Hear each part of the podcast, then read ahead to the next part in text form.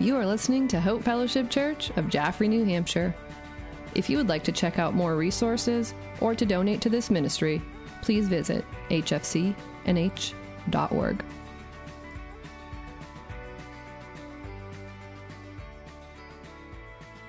All right, so up until this point, we've been walking through Colossians. We've made it through chapter 1, chapter 2, uh, where we've talked about how Christ is the center of all things.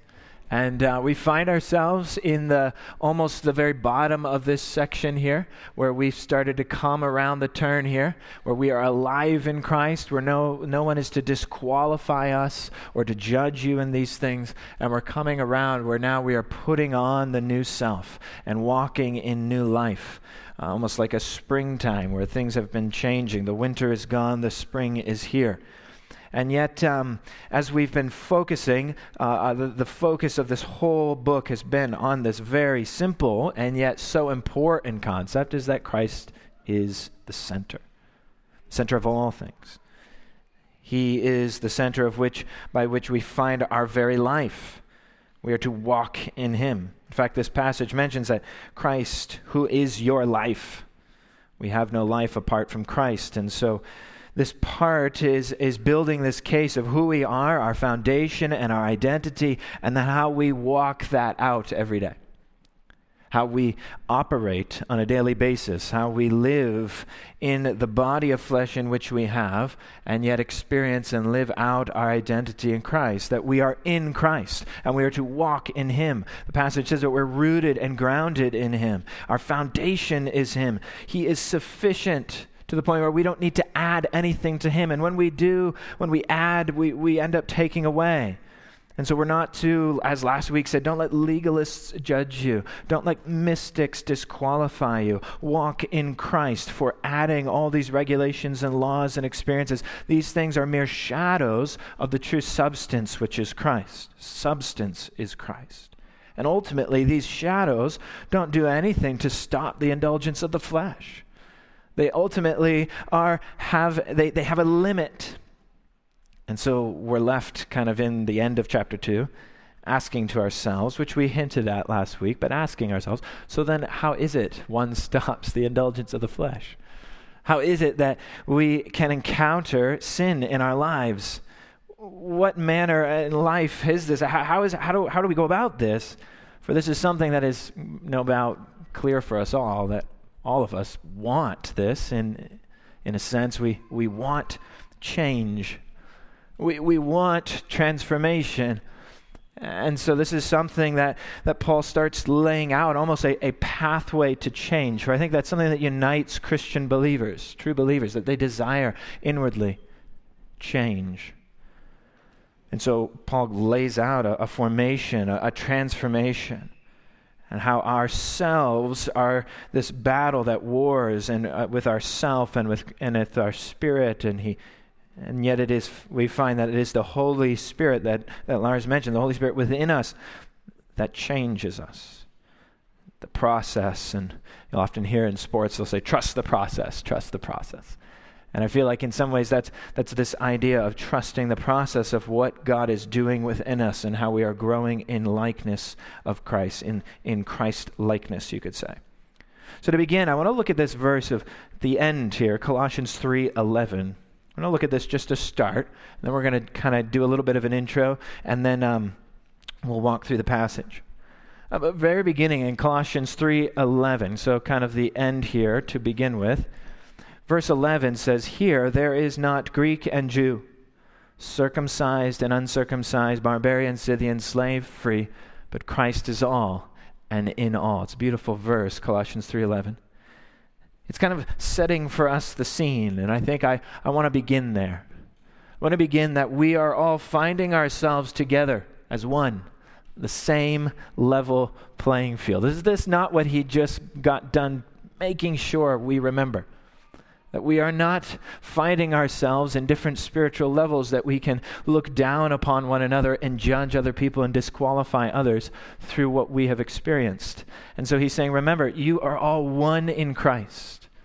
No matter your background, rich or poor, no matter your skin color, black or white, no matter what language you speak, what culture you come from, what you are doing for a job or not doing for a job, whether you could be viewed as, as a barbarian in society or as a Scythian. It's not a familiar f- term that we would use, but as I looked it up, they said that uh, Josephus, an ancient church historian, said uh, the word Scythian was used for people who were the most barbaric of the barbarians. they were viewed as um, simply slightly higher than an average beast, they said people that were considered the low life, barbaric, poor outcasts of society find themselves joining together with people who are Greeks, who are enlightened, or maybe well off, those who are circumcised in the flesh. They are Jewishly from a, they have a Jewish heritage. Those who are the uncircumcised, they have the Gentile heritage. Those who view themselves as slaves, as servants, and yet those who are free, we find ourselves in the same team, the same playing field, the same position. For we come, and in Christ there is no partiality, for Christ is all, and He is in all. So we begin there. We begin there together as we are all growing up in Christ, maturing in Christ's likeness. We find ourselves with a, a similar state of nature. We find ourselves in a similar place. We have been created Sin has infected the world, and yet there is a Savior who has come to rescue and redeem us from that, and we await his return one day. And so, what is it that we do? How is it that we live in the here and now? What does life look like for you and me? And the cool thing about it, Paul is reminding us life is going to look the same for us all. We are all human beings needing Jesus Christ as our Savior and the Holy Spirit to transform us into His likeness. We're all, every one of us, we're all there. That's where we begin. And so, we introduce this message here, this idea as we begin on that field, that playing field. We find ourselves encountering in chapter 3 a couple of concepts that revolve around uh, kind of the title today I used is vice versa uh, vice versa, this concept of, of this Latin term for the other way around, where something can be kind of reversed. For in this passage, there are several things that kind of are reversals, or you can see them the other way around, or they are used to express something that can be seen the other way around, or something that is not to be done the other way around. And so this vice versa. But it also puts in our mind uh, this passage has two main sections of vices. And so this week we're going to we're going to be looking just briefly, we won't be going through each one, but looking at the two sections of vices that Paul is saying to put off. Next week we're going to be looking at the virtues where, where Paul is saying put on love and these things. And so this week he has some of the, not negative in a way, but in a sense you could say that, negative putting off and yet putting on and being renewed. This is what Paul is building for us, uh, this, this idea. And so, this idea of vice versa. There's a phrase that reminded me of this. Um, there's an ancient, not ancient, that's it. I mean, it seems ancient. His name is John Owen. He was in, in the 1600s, which to us today seems ancient. Uh, but when you read the Word of God, that's not very ancient at all. Uh, but he was a Puritan, he was an English theologian. And uh, he was viewed as maybe, maybe the greatest theological mind to ever be to ever come from England. Uh, some would rival him and the likes of the American Jonathan Edwards as the greatest theological minds in some of these uh, streams of Christianity. And he wrote a, a, treatise or a book on the mortification of sin and temptation, he wrote. The fantastic book. Um, it's deep, it's rich, it's one of the more difficult books to read uh, for John Owen, is very deep. But he's known for, uh, probably very well known for a phrase. Maybe you've seen it. In fact, I've seen people make like t shirts out of this. I don't know if it really fits well, but it, it says his phrase is from this book on the mortification of sin and temptation. And John Owen wrote in the 1600s, and he said, he said, Be killing sin, or sin will be killing you. And in that phrase and in that way, there's a simple statement there that just reminds me where he builds off that. Be killing sin, or sin be killing you. He says, Do you mortify? Do you mortify? Uh, that word is, is found there in Colossians 3, verse 5 put to death. The word, even if you have, I think maybe in the KJV, I'm not positive, it might use the word mortify or put to death. And so he says, Do you mortify? Do you make it your daily work to be always at it while you live? Cease not a day from this work. Be killing sin, or it will be killing you. This is the mindset of walking in the Spirit and be killing the sin that we are to put off as we put on and we are renewed. This is the, what this passage is teaching us. And so he, he writes and says, This indwelling sin abides while we are in this world, as we find ourselves all in this world, in this field today. And therefore it must always be mortified until the Lord returns. And yet it is not a mortification or a putting to death that is hopeless and fruitless that we throw up our arms without uh, any of the equipment to do such, but rather the Bible says that we're to put on the whole armor of God, that you will be able to stand against the schemes of the devil. Take on the sword of the Spirit, put on the belt of truth and the helmet of salvation, and fight the good fight. It's not the language of the New Testament. Colossians 3 has a similar language here. Put to death, almost as it's a war. It's a fight. It's a battle. Put to death what is earthly among you. Rather, this is, as John Owen and others would write, this is the duty of every Christian. Every believer in Christ, we have a duty to mortify our members, to put sin to death.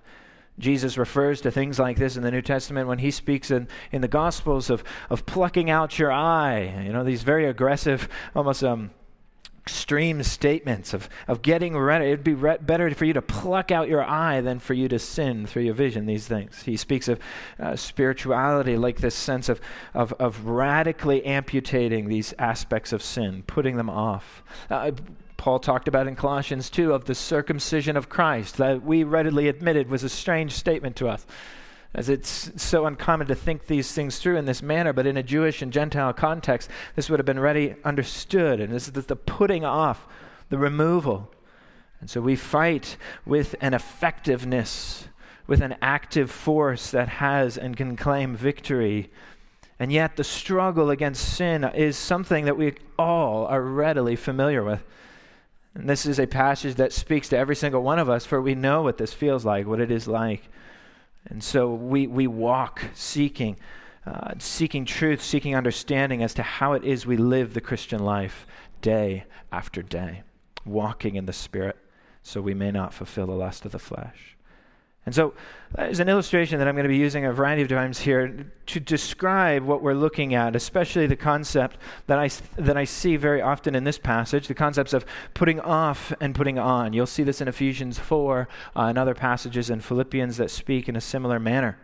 But there's an illustration that I read in uh, Mark Meynell's book. He writes this picture and he gives an illustration of a seesaw, of a seesaw. And I found it very helpful for me, and I hope it will be for you Uh, the seesaw approach that Paul often writes in Paul's writing, when you read and you read the New Testament as we study in Colossians, we're going to often find that Paul likes seesaws. My daughter loves seesaws. She actually asked me to build her a seesaw the other day, and she doesn't know who her daddy is. That he's not very good at building anything. I'm really good with Legos, so I was like, well, we'll work on that one, but um, we'll see. Uh, but the the seesaw desire there, this idea of it goes up and down, up and down, where Paul will often focus heavily on one aspect of our salvation salvation and our identity in Christ. And then in the next sentence, he goes down on the seesaw and focuses on the imperative commands as to how to live out that identity. The seesaw of um, John Owen and other uh, formed writers would say, in the words of mortification, and a very difficult word to say, vivification. Whew, I said it right, okay. This mortification of the seesaw that we put off and put to death. And then in the next sentence, it puts on the vivification. Uh, that vivi is the life within us. It is a word that describes a, a, a sensing of giving life to something. You plug in your phone and you give vivification to it. You are, you are giving it life again as it is charged up. And so it is the putting off and it is the putting on. And so often, I think what we try to do is we try to focus on one or the other, and yet Paul, in his writings, is so often reminding of that, that, that the Christian life is so often like a seesaw. It goes back and forth.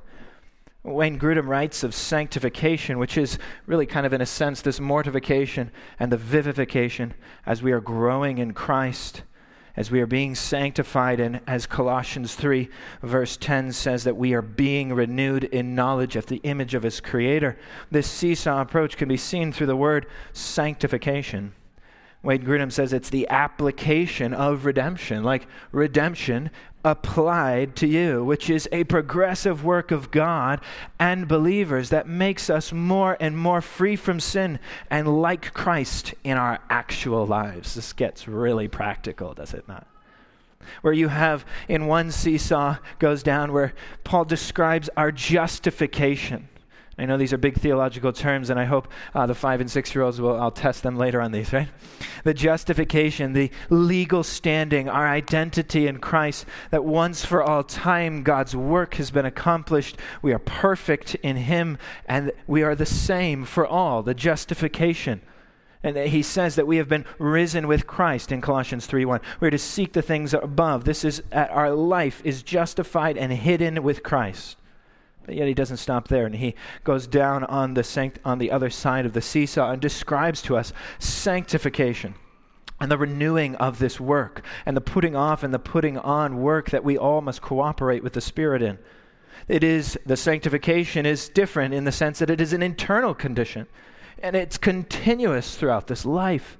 And we cooperate, and we're not perfect in this life there's greater in some than others as we are maturing and growing up in Him. And it's not complete until God returns the glorification of our bodies when He returns. And we long for that day. That is our living hope. For it is Christ in you, the hope of glory that we long for. And so Paul seems to rock between these two statements so often Christian identity, who we are because of what Christ has done, and Christian lifestyle how we should live in light of what Christ has done. For our lifestyle matters, and yet our identity matters so much of the majority of the New Testament is filled with, with the imperative commands. We even looked at this a couple of weeks that where, where the New Testament is commanding and giving an imperative do this, do that, that is built around our sanctification. It is built around giving instructions for Christians to equip them to know how to live, to know how to put off and wage war with sin, and yet to then walk in the Spirit and to live according to the Spirit and to walk in Him. And so we see this idea of we are, we, we, we walk in this way. As, as he said in Colossians 2, walk in Him, rooted and built up in Him. So this, this uh, Christian identity, Christian lifestyle, these ways of looking at it. Our position in Christ as who we are, that never changes, and our sanctification, which is the progressive growth that we have in Christ as we grow into Christ likeness, as who I am today is not who I will be in 20 years. The, the process of sanctification that the Spirit works within me is held within distinction in this concept of, of this already in God's kingdom and yet not yet completely fulfilled. We are already walking in the kingdom of God, for Jesus is our King, and yet not yet is it fully consummated. You could describe it like the kingdom has been inaugurated by Christ on the cross and yet we await for the full consummation of that kingdom upon his return. For he has not restored the earth to its former glory. For he says he when he returns uh, there will be a new heaven and a new earth and for our bodies still waste away.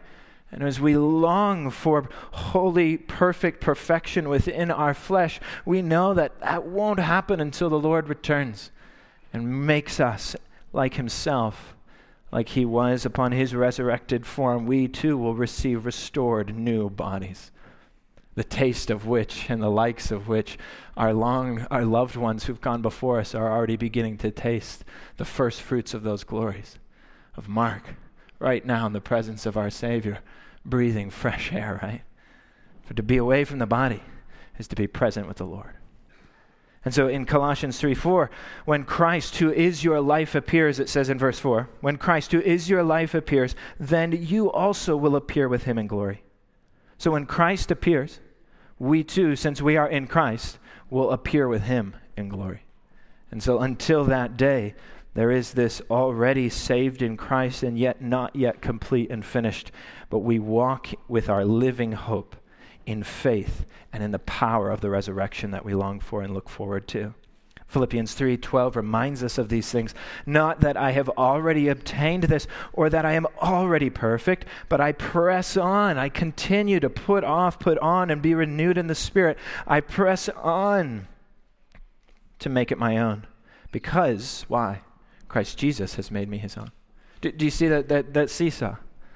I, I am Christ Jesus. He has made me his own. It's my identity. And the seesaw goes down, but I press on to continue to make it my own. It's this dual aspect that, that we find in the tension. And I think at times, even myself as a Christian pastor, I want to remove all tension. I want to explain it clearly and perfectly all the time and give you a nice one sentence answer to everything in the world. And I find myself the more and the longer I pastor that I, I have to be okay with the mysteries of the gospel and the tensions that we hold between a sovereign and all powerful God and yet the, the power in which we have a will to work and to make decisions here in this life. We understand that there are tensions here within Scripture, and I believe they are written into there by Paul, by the Spirit of God, as illuminates to us to teach us uh, and to help us walk in those tensions. 1 Thessalonians 4 3 says, For this is the will of God, your sanctification, he says. What is the will of God right now for you? Your sanctification. You would grow in Christ likeness. That today would be a moment where you are maturing in Christ right now as you choose not to allow your mind to drift to all the things and the exciting things of trunk or treat, because I know it's coming, it's exciting. But you allow yourselves to simply grow right now in Christ as the Word of God is being poured out upon you. You are growing richly in Christ because of your choice to choose to let that engrafted Word of God take root within you. But the Spirit is also simultaneously working within you right now to translate in so many ways my frail attempts to teach you the scripture. He's translating that and implanting it within your heart so that it would be rooted and build you up, so that we would be, as Corinthians says, transformed from one shade of glory to another. As we are crafting and as we are being crafted, as we are like a vessel who's being formed, uh, we are being renewed in knowledge after the image of its creator. We are becoming like Him. So we are set free from sin, and we are now slaves of righteousness, and we walk in this identity each day. And God is our Savior. God is our Lord. We follow Him and we seek to be like Him. And so we look through this passage as I've given kind of a summary of the whole passage in a sense. I'm going to just briefly kind of run through some of the major ideas as we've already kind of summarized them all. But we look at the very beginning, Colossians 3, verse 1 and 2. Colossians 3, verse 1 and 2 remind us to look up. And I think even for the kiddos, we can understand that concept today. We can look up. Uh, for so often, he says that in life we tend to look down and focus on what is earthly. But he reminds us let us keep our mindset focused on the things above. If then you have been raised with Christ, if that is a fact in your life, you can, in a sense, raise your hand. You have been raised with Christ. So now seek the things that are above, where Christ is, seated at the right hand of God. Hey, set your minds. Set your minds. Keep your focus. Set your minds on the things that are above, not on the things that are on the earth. Now, this can be somewhat confusing and I think this can even be tempting for us to, to take two radical swings here. For when we see in our minds, heaven is good, earth is bad, we can often get into this mindset that I think can be a little bit dangerous unless we continue to think this through. That all of earthly things are bad, flesh, physical is wrong, and the spiritual is all that is good that in this life. And so I think what we can do is we can tempted to be falling, uh, we could fall into almost kind of like a Buddhist mentality of a transcendent spiritual force above all. That the more we remove ourselves from thinking about the physical, the more we become spiritual and float in the clouds, right? Has God totally forsaken the physical? Certainly not. He says he's going to come and redeem your body. In fact, when he was resurrected, he had a physical body. And so there's a sense of the spiritual and the physical meeting together as heaven and earth join in the person of Jesus Christ in the resurrected form, the first fruits of our resurrection. So we long for that one day when God will make physical and spiritual together again, as He's done that even within you in this very moment. And so He's not saying this kind of spiritual escapism. So, this concept of setting your minds on things above is not just like escape the world Right? We mention it all the time. I've got my get out of hell free card. Therefore, I just forget the world. Who cares? It's all going to burn. Uh, don't give, don't give any effort in trying to transform your community. Uh, don't put any effort in trying to uh, nurture a garden or grow something that beautifies the world. Uh, don't put any time in trying to help your school board or increase the, uh, the nation or stand for what's right in this country. Don't worry about all that. Just escape up into heaven, right? Is, is that a proper mode of Christianity? Is that a proper way to live? I think that's often what we can draw from this. Well, set my minds on things above and forget everything else. It's not exactly what he's saying. He's not saying bury your nose in romance fiction so you forget the anxieties of life, or, or, or, binge watch Netflix until you're blue in the face or whatever, right? Uh, to escape the problems of your life. He's not saying just forget about the situations that you're in, but he's, he is saying that you have a new destination. You, you have a new place in where you are headed. As a Christian, you take on a new identity, you have a new destination, you have a new address. If I were to ask you, you know, where you're from, where, where'd you grow up? Especially if you moved to this area and you weren't from here, and someone asks you where you're from, you you have to maybe quickly say, "Oh, where am I? Oh, I'm from here now, but I was from," and you start describing the different places you lived. And so, um, for for those of us, for some of you who have who have escaped, you know, you don't live in the same town you grew up in, you know, or like me, I just built a house in the same town I grew up in, right? We all have that struggle where I'm going to escape, and here I am, right? You know. So where, where are you from? Well, I'm from right here, you know. but the, the same concept. You, you understand what we're saying. This idea. Well, where are you from? Well, as a Christian, when when we are asked that, we have a new address. I have a new destination. I have a new direction. I have a new value system. I have a new king and I am a new creation. I put on a whole new set of clothes. I have a new self that I put on, as the passage says, and we have a value system that is an eternal mindset. For the present sufferings of this life pale in comparison to the eternal nature of what we long for, our heavenly home. And that allows us to be rooted and grounded in a world that is only worried about the physical and the temporal. Everything is freak out time all the time because there's nothing after life. This is it. We run around like chicken little, like, ah, the sky is falling. Because there's no, nothing after life. This is all we have.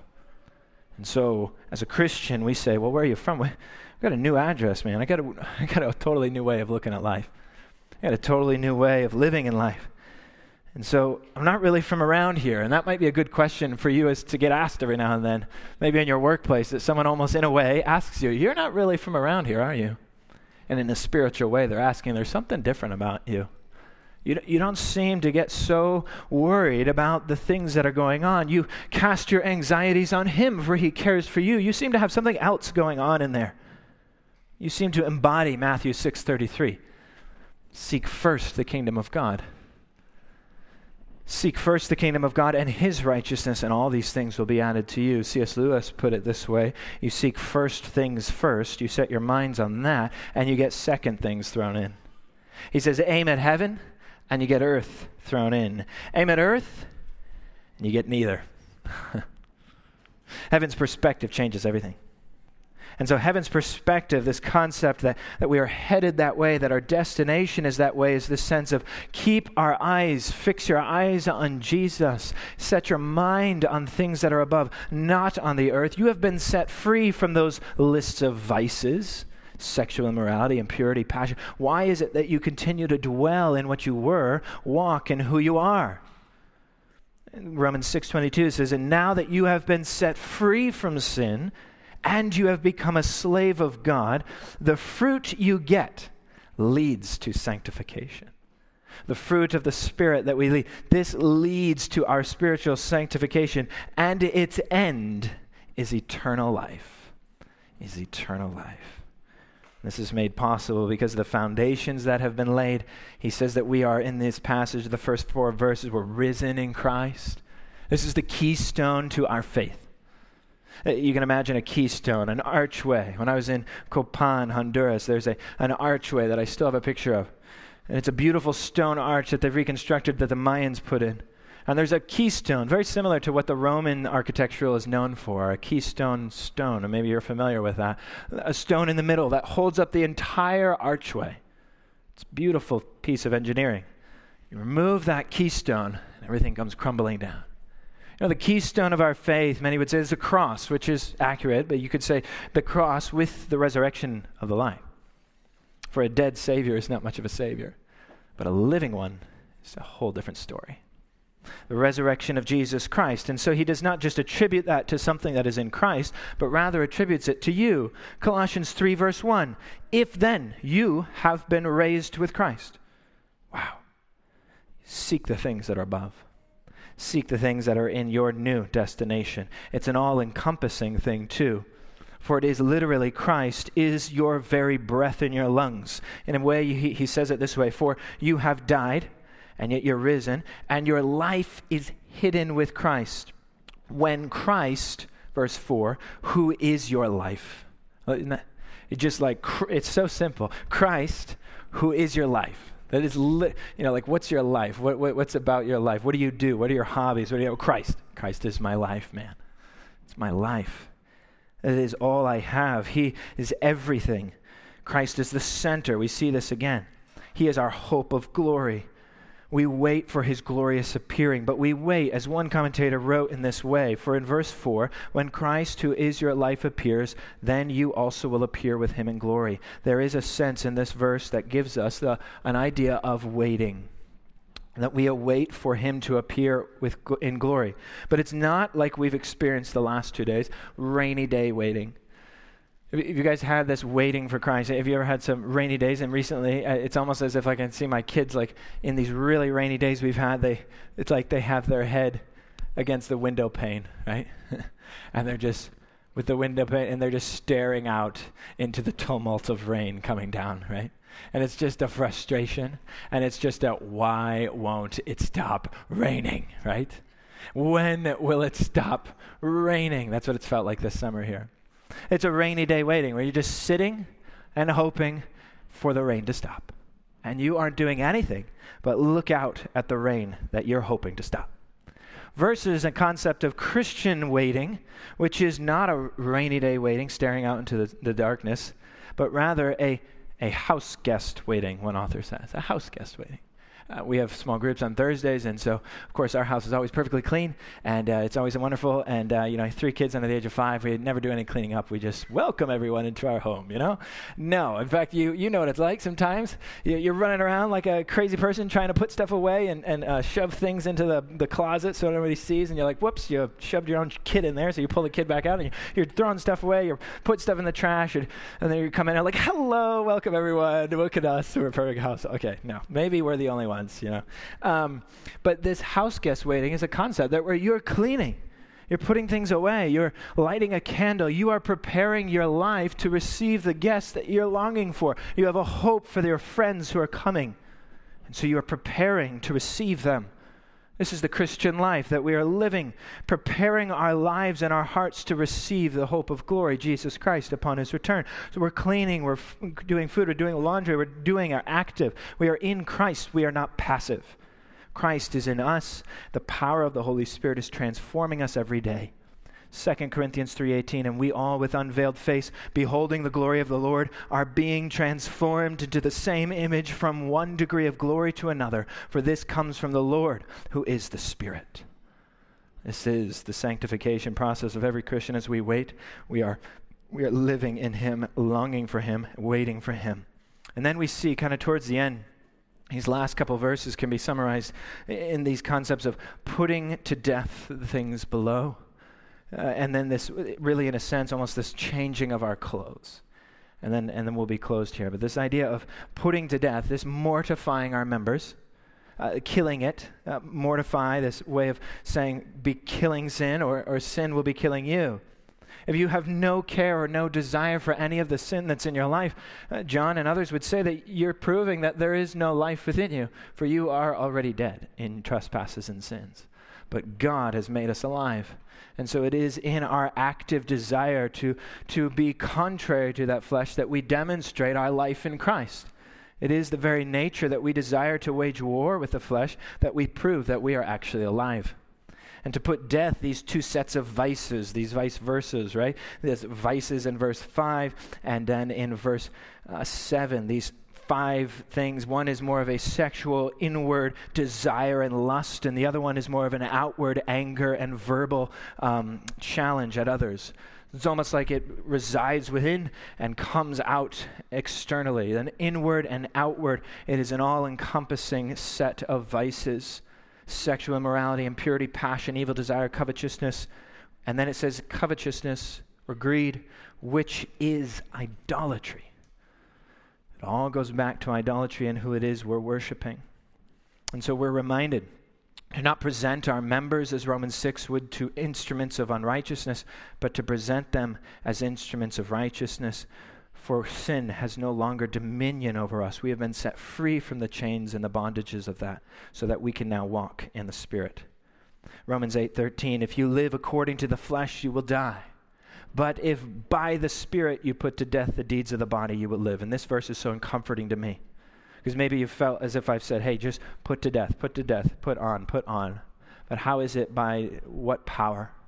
Uh, Paul's already reminded us in Colossians 2 for this I toil struggling with all whose energy?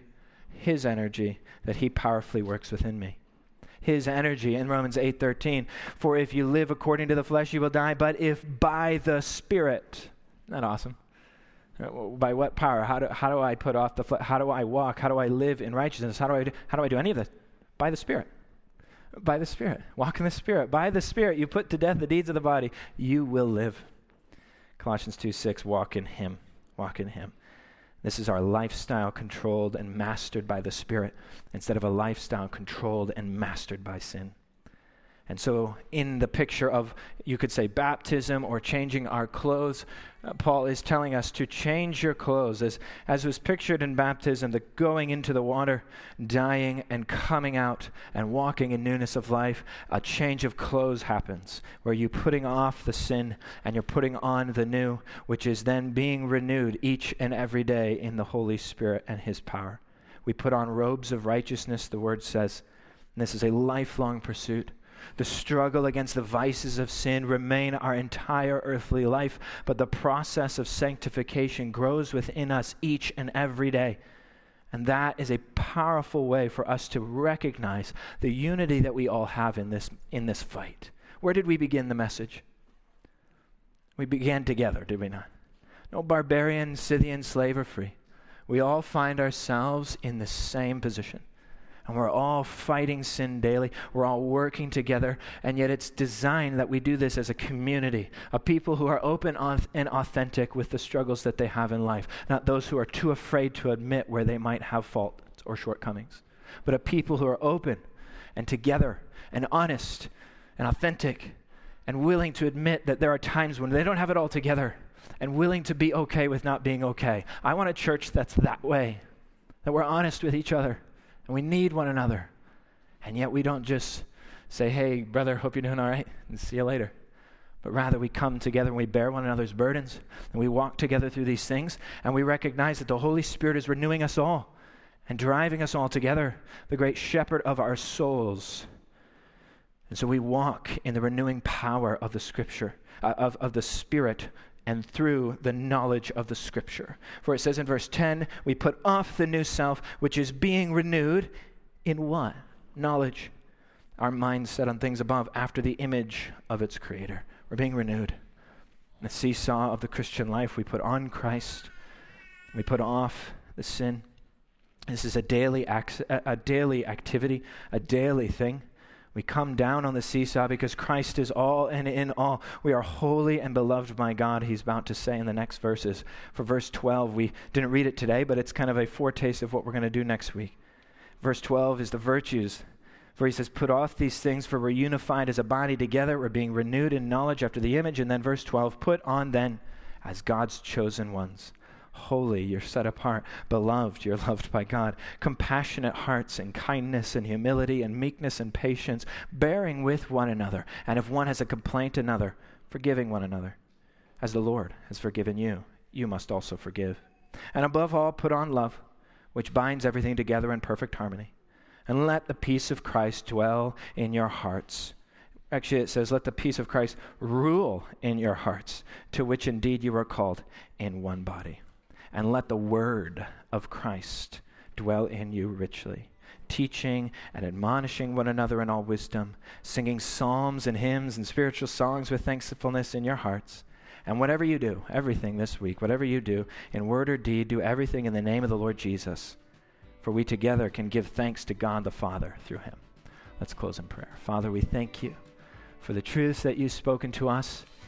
And maybe there is much of which that I fully don't understand and grasp. I pray, God, that your Spirit would communicate the truth that's found in your word today.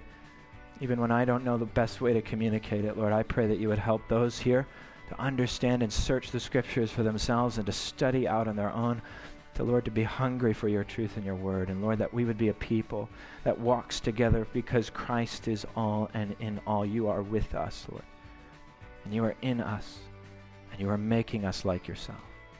God, we join in arms together today as we support one another in this process. And we praise you for it, God, for we can smile today knowing that who we are today is not who we're going to be tomorrow.